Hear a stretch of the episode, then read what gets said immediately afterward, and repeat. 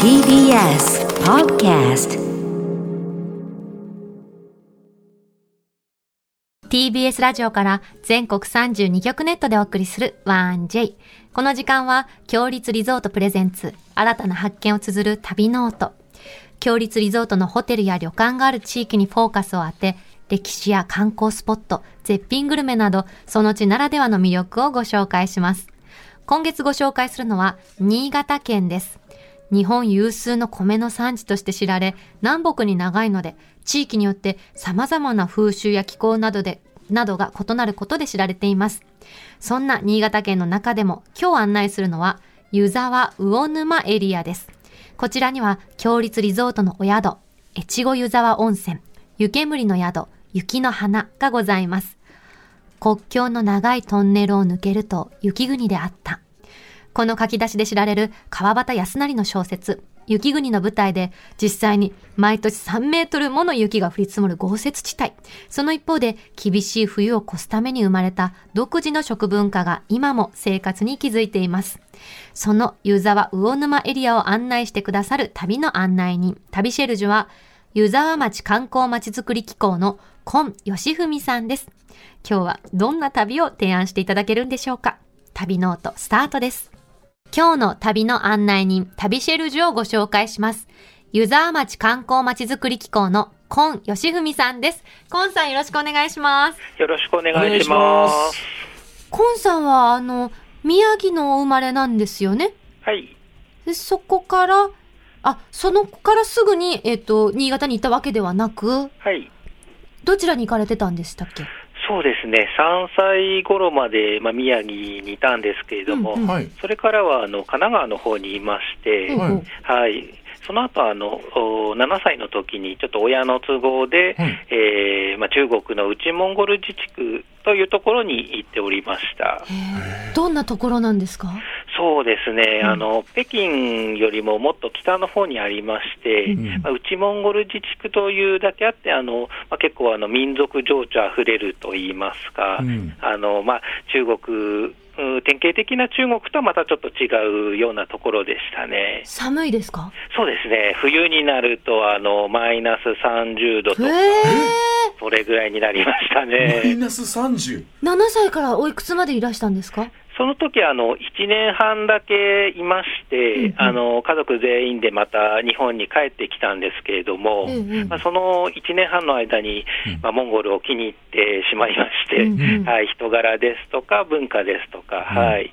でまあ、その後あの一人で、えーホームステイしに行ったりですとか、うん。はい、あの大学もあちらの方出てたりという感じで、まあ、合計12年ほど、はい。い、おりました。うん。すごくないですか？しんちゃん。7歳の時に惚れ込んだ場所に。すごいよね。12年かけて住んで学んでるって。その後住むってね。うん何がそんなに響いたんですかコンさんにとって？そうですね、まあ、言葉もお興味深かったですし、うんうん。まあ、文化、草原のお馬ですとか、そういったものもおとても素敵だったんですけれども、はいうん。やっぱりやっぱり人の心といいますか、はい。まあ、とてもあったかい人たちで、うん。はい。あのお日本の感覚だと、ちょっとあのありがとうとかごめんなさいを、まあ、何かあったらあの必ず言うようになりますけれども、うんはい。まあ、あちらの人たちはあの、ひとたび懐の中に入れると、もうそれを言うのは逆に失礼だみたいな、えあのありがとう言うのが失礼なんですか？そうですね、それはもう、そこまで気を許していないみたいな、そのような、まあ、あー証といいますか、はあ。になってしまって、まあ、俺とお前の関係でそんなことを言うのはおかしいだろうみたいな。うん。はい。まあ、そういったあー、まあ、心といいますか、距離感が当時の私には、はい、とてもお感性にあったといいますか、はい、それが冷たさではなく、とってもあったかく近く感じるってことですよね。そうですね、はい。分からなかったおたけもさ、なんかありがとうって言ってこないから、そういうことだったのかな。モンゴル文化を取り入れてる可能性ありますよ。そういうことだなんで理解してあげなかったんだろう 感謝の気持ちがなかったからそういうことだったんだないやあ言ってないだけかも。あ俺とお前な、しんちゃん俺との仲だろっていうねあ。そういうことか、うんなんで気づいてあげれなかかもったんだろうしれない。深いな そこからコンさんは湯沢町へいらしたってことなんですけど、はい。それはきっかけあったんですか？ちょっとまああのずっと内モンゴルにいたんですけれども、うんはい。体調を崩しまして、それで療養であの帰国することになりまして、ええ。はい。はい、でその時1年間ずっと療養してたんですけれども、うん。ちょっと体良くなってきたかなというところで、あのまあ、湯沢の方で中国語ができる人が探しているという、はい、お話をいただきまして、はい、それで、えーそれがきっかけで湯沢の方に来ることになりました。えじゃあそれまでは湯沢町に行ったことはなく、そうですね、はいい。かがでした？い移住ですよね、されて。はい。そうですね、うんもう、まあ、今までの環境とは、あーまるっと、全然ねはい、変わったんですけれども、うんはい。えーまあ、とっても空気が澄んでいて、えーとっても体に合って、体も徐々に良くなってきましたので、あーよかったですはい、ね。でも体に合ってるなというですね、はい。やっぱ寒いところがお好きなんですね。そうですね、うん。私自身も、はい、寒い方が好きですね、暑いのは我慢できないんですけれども、うん。寒いのはいくらでもという感じですね。ではでは今日はですね、そんなコンさん一押しの新潟グルメがスタジオに届いております。はい。ありがとうございます。ありがとうございます。あありがとうございます。言わない方がいいのこれ。あそう。だ言っていいのかしらね。逆にじゃあ無言無言で食べるのもなんかな、ね。難しいね。これ、こちら何ですか？はい。湯沢といいますか、まあ、魚沼コシヒカリですね、はい。にははい。あのまあ、とっても有名ですけれども、うんうん。まあ、その魚沼コシヒカリに抜群に合う神楽南蛮味噌というものですね。神楽南蛮味噌。はい。新潟県の魚沼地域ですとか、まあ、一部地域にあの古くから伝わる神楽南蛮という伝統野菜がありまして、はいあのこれが結構あのずんぐりむっくりとした形で、なんかあのピーマンがギュって縮んだみたいな見た目じゃないですか？そうですね、緑これこの形があの、お神楽のお面に似てるということで、うん。まあ、こういった神楽南蛮という名前が、はい、付けられたと言われてますへね。ー。はい、こちらがあの、まあ、肉厚で、その中のの種とその周辺が、まあ、とっても辛みがあるものなんですけれども、うんうんはい、この神楽を神楽南蛮をお味噌漬けしたものですね、うんうん。はい、こういったものの伝統的に作られておりますね。では、いただきます。いただきます。やった。ご飯だ え、これ2色ありますね。はい緑色と赤色の。そうですね、緑の方が、はいあー早期収穫の方で、はいえー赤い方があの完熟してから収穫したものになります、ということは、緑の方が辛くない。というわけでもない。そうですあね、辛さはあれなんだ変わんないんだちょっと食べてみましょう。はいいただきます。いただきますどっちから食べた？えじゃあ俺緑の方じゃあ俺も。いただきます。別々じゃないんだねうん。ああご飯に合ううん。結構辛くないですか？結構ピリッとくるけども、うんうん。でもこの、味噌に合うね。ね。これ何でも合うよ。今日あった福井のあの油揚げにもつけてもいいしあけるねこれね。さ。確かにねこれ美味しい。ちょっと赤い方もいってみましょう。ああ羊羹にはさすがに無理だけど羊羹はちょっとあれだな。それでね、今日これ今すごいご飯美味しいでしょ。うんこのご飯すごいんですよん。今回は新潟県の珍しいお米。超貴重だって。うん天空米。天空米そう、天に空にお米のね。初めて聞いた天そう空米。これすごくて、新潟県南魚沼市の石内丸山スキー場で、うん刈り取ったばかりのブランド米、南魚沼産コシヒカリのあの稲穂を、はいはいスキーのさ、リフトあるじゃない。はいありますあそこに吊るすんだって。え？で、吊るして、乾燥させたお米だから、天空米。え？もうね、これこれ本当に、まだ新米が出てきてないらしくて、はいはいはい在庫ギリッギリ、もうスタジオ分ならちょっとなあるかなって言ってもらった、めちゃめちゃ貴重な、ものすごい高価な。すごいねワンジェって貴重なもの結構送ってくださるよそねうなんですよ。申し訳ないね本当にありがたいよ。いや、だから、うん全国にちゃんと発信しましょう。あはいわかりました責任を持って、天空米とこの、ね神楽南蛮、味噌。これじゃあ次赤いきますね赤ねいただきますいただきますうん。うん。うん。うん美味しいね。美味しい。赤の方が、まろやかな感じが私はする。ちょっと辛さが、うん、控えめな気がして。み緑の方がちょっと強いかなってのは、肉僕は思った。なんだろうお味噌の旨味と、うん。ちょっと酸味も感じるかな赤は。そうだね。美味しいでねこれジャムもあるんだって、ジャム？そう神楽南蛮のジャム。ああでも甘みの方じゃなくて、はいこれがこのままね多分うんそれ。あほらペースト状になってるの。あ本当だ。だからこれねワインとかクラッカーとかそういう洋物にねうんなじませるとなるほどなるほど。あちょっと失敗した、はいはい。いいだしよ。いやー 美味しい。ねえこれ食べただけで体めちゃめちゃ熱くなりません？なるね。新潟の寒さをふ乗り切るさ知恵かもしれないですねこの神楽南蛮味噌。コンさん召し上がったりします？そうですね、あのまあ、ご飯に乗っけるだけでも美味しいですし、うん。うんうんはいあとは鍋とかですね、はいはい。まあ、何にでも合いますので、うんはい食事のお供ですね。今うん。私たちはこうやって瓶詰めにされた商品を送ってもらいましたけど、はい。ご家庭でね作られる方もいらっしゃるんですよね。そうですね、うんはい。そうするとほら種とか渡さ、うん。まあ、辛い部分って、うん。さっきコンさんおっしゃってたから、うん。そこだけは取り除いて、うん。辛み少なめバージョン作るご家庭とかもねあるんですよね。家庭に合わせて。ううん。ん。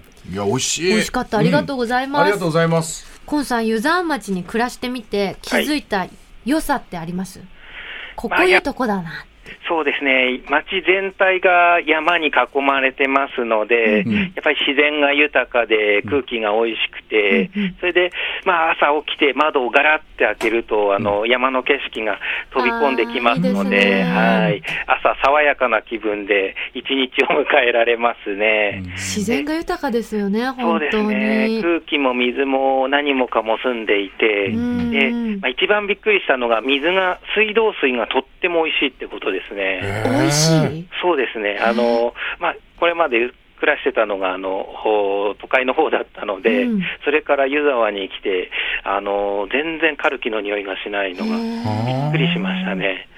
自然多いところにロケに行くとさ、うん一日でも肌がめちゃめちゃ綺麗になるのはわかるの？だからそれ水とかなのそう、水が本当に綺麗だからただ、美味しいってすごいですね。そうですね、うん。今の季節、湯沢魚沼で楽しんでほしいこと何かありますか？そうですね。日本は世界でもあの四季がとってもはっきりしている国なんですけれども、はい、湯沢は特にあの季節の移り変わりが顕著ですので、うんうん。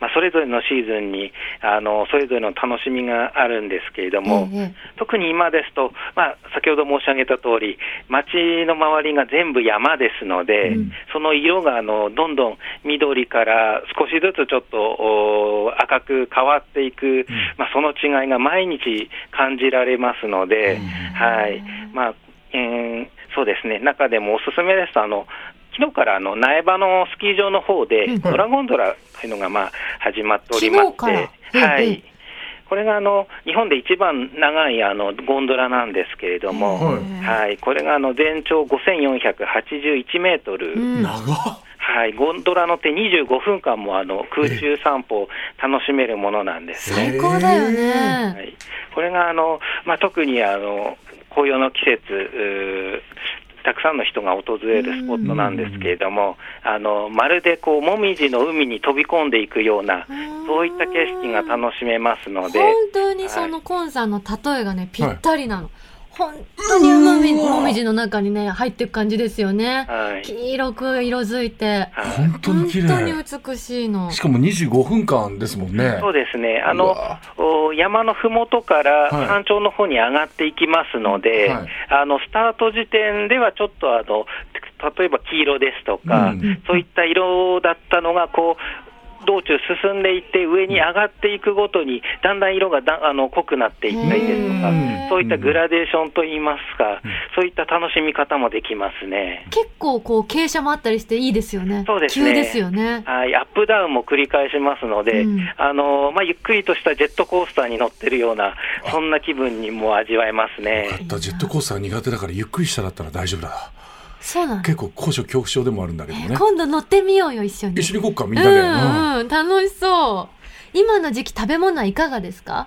そうですね、えーまあ、やっぱり、えー新潟ということで、えー新米はもちろんなんですけれどうもん、あとは舞茸の天ぷらですとか、はい、これはもうあの蕎麦屋さんや和食屋さんですと、大体どこでもお扱使っておりますの舞で。茸の天ぷら。はい。新潟ってキノコ美味しいんですか？そうですね。あの、椎茸ですとへか、ー原木なめこですとか、うんうんあの、普段、あの、口にするものよりもっとあの、肉厚で、あの、そのものを味わうという、うん食べ方がいいですね。あの、キノコステーキですとか、キノコカツですとか、はい。確かにキノコ狩りのページも結構出てきました、新潟。そうですねうん。秋の味覚ですので、あの、これからのお祭りですとか、イベントですとか、そういった時に、あの、キノコ汁にして振る舞われることが多いですね。確かに新潟うんにうんお仕事で競馬の番組で毎週行ってた時は、うんうん。なんか弁当にもなんかほとんど舞茸の天ぷらとかがついてた記憶はあるわ。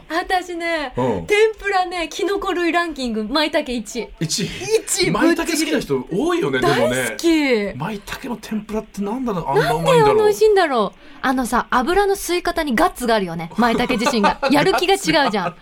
まあねそれが美味しいのよ。よねああ、そうなんだ。新潟覚えとこう。あと他に何か美味しいものありますか？そうですね。あの、ちょっと時期外れなんですけれども、ええあの、夏にこちらにお訪れた時は、あの、うんぜひ、八色スイカっていうスイカを、はい、食べていただきたいですね。いいですねはい。どんなスイカなんですか？八色スイカ。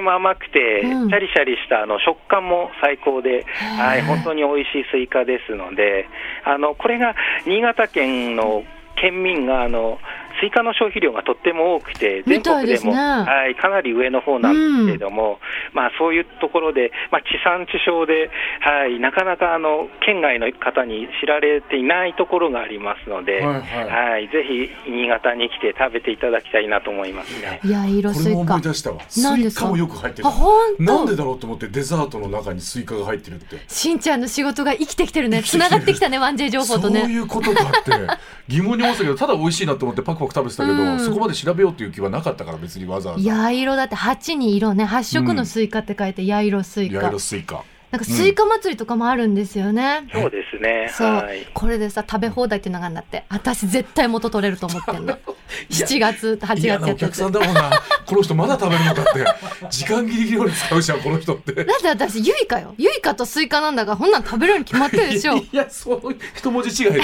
そうそうそうそうカタカナだし、そしてあのこれからね冬がやってきますけど、うんはい。冬の湯沢魚沼で体験してほしいこと何かありますか？そうですね、小説、雪国の舞台にもなった場所ですので、うんうん。まあ、とってもおたくさん雪が降る豪雪地帯です。あの去年なんかはあの12月15日、えー最初の本格的な雪だったんですけれども、もう6日間あの大雪が降り続きまして、えー。うんあのニュースにもなりましたので、ちょっと見た方も結構おられるとは思うんですけれども、えはい、あの新幹線以外が全部止まってしまいまして、あの出てこれなくなったりですね。それは6日間皆さんお家の中にずっといるってことですよねきっといやー雪雪掘りもしなきゃいけないのそうですね。ただ、まあ、そういった日常にはない、あの雪が隣にある生活を、まああの身近に感じていただければなと思いますね。うんでまあそんな経験なかなかないですもんね。でまあ、そういった景色をまあ楽しんでいただきたいのというのと、あとあの、もちろんスキーやスノボもお楽しめますし、それ以外にもあのスノーモービルですとか、うんうん。スノーシューですとか、まあ、いろいろなアクティビティがありますので、はい、ちょっと普段はできないような雪遊びをお体験していただきたいなと思いますね。あのスノーシューって私なんだろうって調べたら、あのうん西洋漢字って言うんですよね。そうですね。あのスノーブーツにさうん。くっつけんのよ、うん。カチャって。そうすると沈まなくて歩けるっていうやつがあるんですよね。はい。でそれでみんな履いてハイキングこういうやつ。あこんなのがあるの？そうそう輪っかになっててほうほうほう。靴に装着してほうほうほう。歩けるっていう。へえ普段散策できない雪の中をみんなで入っていってハイキングできるっていうことですよね。はい。だから12月とか11月これから雪が降る季節。うん4月ぐらいまで堪能できるんですかね？3月とかね。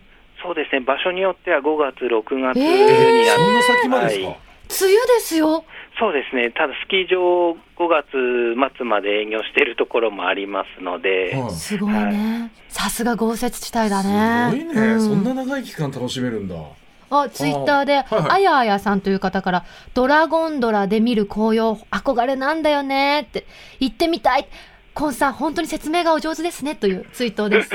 ありがとうございます。でも本当にお話が上手ですけど、普段こうやってあの観光客の皆様にご案内されてるんですか？そうですね、はい。あの、まあ、どこどこ行きたいんですけれど、バスはどこですかというお話もあるんですけれども、うんうんあの、3時間あるんですけれども、どこかいいとこありませんか？とか、はいまあ、お客様のあの状況とおプランに合わせて、あの、こういったところに行くと、まあ、どれぐらい時間がかかって、どんなあー楽しいことがありますよという、そういった案内をしておりますね。え、ちなみに今3時間あるよって言われたら、今日3時間これから空いてますって言ったら、どんなコース、コンさんご提案されますか？そうですね、ここからですと、ええあの駅から10分のところにあるロープウェイがありますので、うんうんそちら登っていただきまして、うん。これがまたあの駅から10分で行けるという、まあ、素晴らしいと好立地なじはい、がありますので、はい、湯沢高原というところなんですけれども、はい、登りますと、あのお湯沢の市街地と、あとあの南大沼平野、田田園地帯ですね、それが一望できて、はい、眺望がとってもいいところなんですね。気持ちよさそうですはい、ね。今ですとあのコキアが一番見頃になっておりまして、コキアって植物ですか？はい、そうですね、真っ赤なコキアがあの楽しめますへね。ー。はい、あの高山植物園とかもありますので、はい、あとはあのゴーカートですとか、そこの周辺にゴーカートがあるんですか？そうですね、あとサマーボブスレーなんていうアクティビティがありますサマーので、ボブスレー。今写真見せてもらいます。なんだこれ？マリモみたいなまん丸な、これがお花なんですか？コキア、草ですね、はい、あのほうき草なんて言われまして、うんあのこのまま進んであの色が変わって、ちょっとあの枯れ枯れたっぽく なると、あのほうきのお吐く部分にもたりしますね。はい一瞬これ日本だと思えない感じしません、ねううんん。真っ赤でまん丸なの。一面が。へえ、すごいね。3時間でも十分楽しめる。本当しかも、ノープランで行ってもこうやって教えてくださるのうんありがたいね。そう上の方にあのハンモックなんかもありますので、あの木漏れ日の中でハンモックで揺られて、だらーっとするのも、はい楽しかったりしますへね。あとさっきあの雪でね遊ぶなんてお話も出てましたけど、うん強立グループのお宿のうん湯煙の絵と雪の花の裏側にもあのファミリーゲレンデっていうのがあるそうなのへでーあのご宿泊の方は家族でそうやってリラックスして楽しむこともできるそうですよ。うんなるほど。コンさんいろんなご提案いただきましてありがとうございましたした。最後に何かお知らせありましたらぜひお願いします。そうですね、これからあの10月下旬にかけて、あの湯沢はどんどんあの紅葉の季節になっていきますので、はいまあ、まだあの今年は例年よりはちょっと遅めかなというところになるんですけれども、はい、11月初め頃まで、街中もあの先ほど申し上げた通り、山に囲まれていて、こうや街中からも紅葉が楽しめますので、はい、ぜひ湯沢魚沼地域、えー遊びに来てください。ありがとうごあざいましりがとうございまたし。た。今日の旅の案内人、旅シェルジュは、湯沢町観光まちづくり機構の今義文さんでした。今さんありがとうございますあ。りがとうございました。ここで、強立リゾートからのお知らせです。新潟県越後湯沢駅から徒歩3分の高立地にある湯煙の宿、雪の花。上質な温泉、料理、癒しを楽しむことができる大人の湯宿です。和のぬくもりと快適さを備えたくつろぎのある客室には、天然温泉を楽しめるヒノキ風呂を完備した客室もあります。最上階にある大浴場では、大自然の山々や四季折々の景色を望むことができ、無料の貸し切り風呂では3種の趣異なる湯巡りをお楽しみいただけます。夕食は旬の味覚を懐石料理でご提供。さらに、米どころならではの厳選した地酒が無料で味わえる利き酒をお楽しみいただけます。朝食はお米をより楽しんでいただくために大きな釜で炊き上げる魚沼産コシヒカリが味わえる和定食をご用意しています。詳しくは、強立リゾートの公式ホームページをご覧ください。さて、ここで番組をお聞きのあなたに旅のプレゼントです。今月は、新潟名湯の地、越後湯沢にある越後湯沢温泉湯煙の宿雪の花の宿泊券を一組2名様にプレゼントいたします。新潟県越後湯沢駅から徒歩3分の高立地にある湯煙の宿、雪の花。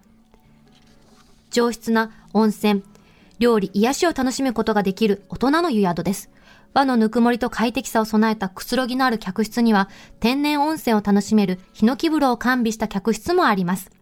最上階にある大浴場では、大自然の山々や四季折々の景色を望むことができ、無料の貸し切り風呂では、3種の趣異なる湯巡りをお楽しみいただけます。夕食は旬の味覚を懐石料理でご提供。さらに、米どころならではの厳選した地酒が無料で味わえる利き酒をお楽しみいただけます。朝食はお米をより楽しんでいただくために大きな釜で炊き上げる魚沼産コシヒカリが味わえる和定食をご用意しています。詳しくは、強立リゾートの公式ホームページをご覧ください。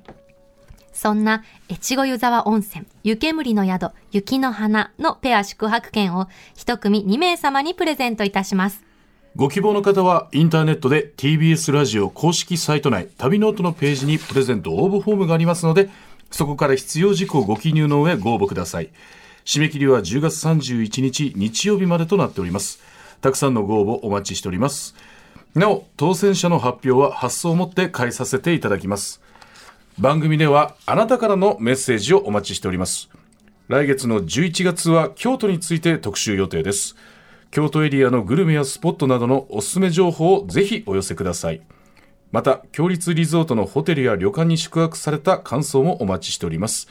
件名には必ず旅ノオトとお書きの上、1j.1j.jp、1j.1j.jp までお送りください。あの、コンさんがキノコ類ね、おすすめっておっしゃってましたけど、はいはい共立リゾートのこの雪の花の朝食には、キノコなどが入っている、越後の郷土料理、のっぺ汁も人気だそうです。のっぺ汁ってさ、私はさ、のっぺ汁って給食では言ってたの。はいはい。なんかのっぺ煮とか、の、いろいろ呼び方がね、地域であるらしいんだよねうん。あの、里芋が溶けてんのがさ、うまいんだよねいいんだよね。来週の旅ノオトはですね、新潟県の日本酒の蔵元、朝日酒造、酒造の取締役、平沢明さんをお迎えして、長岡エリアの魅力を案内していただきます。来週の旅ノートどうぞお楽しみに。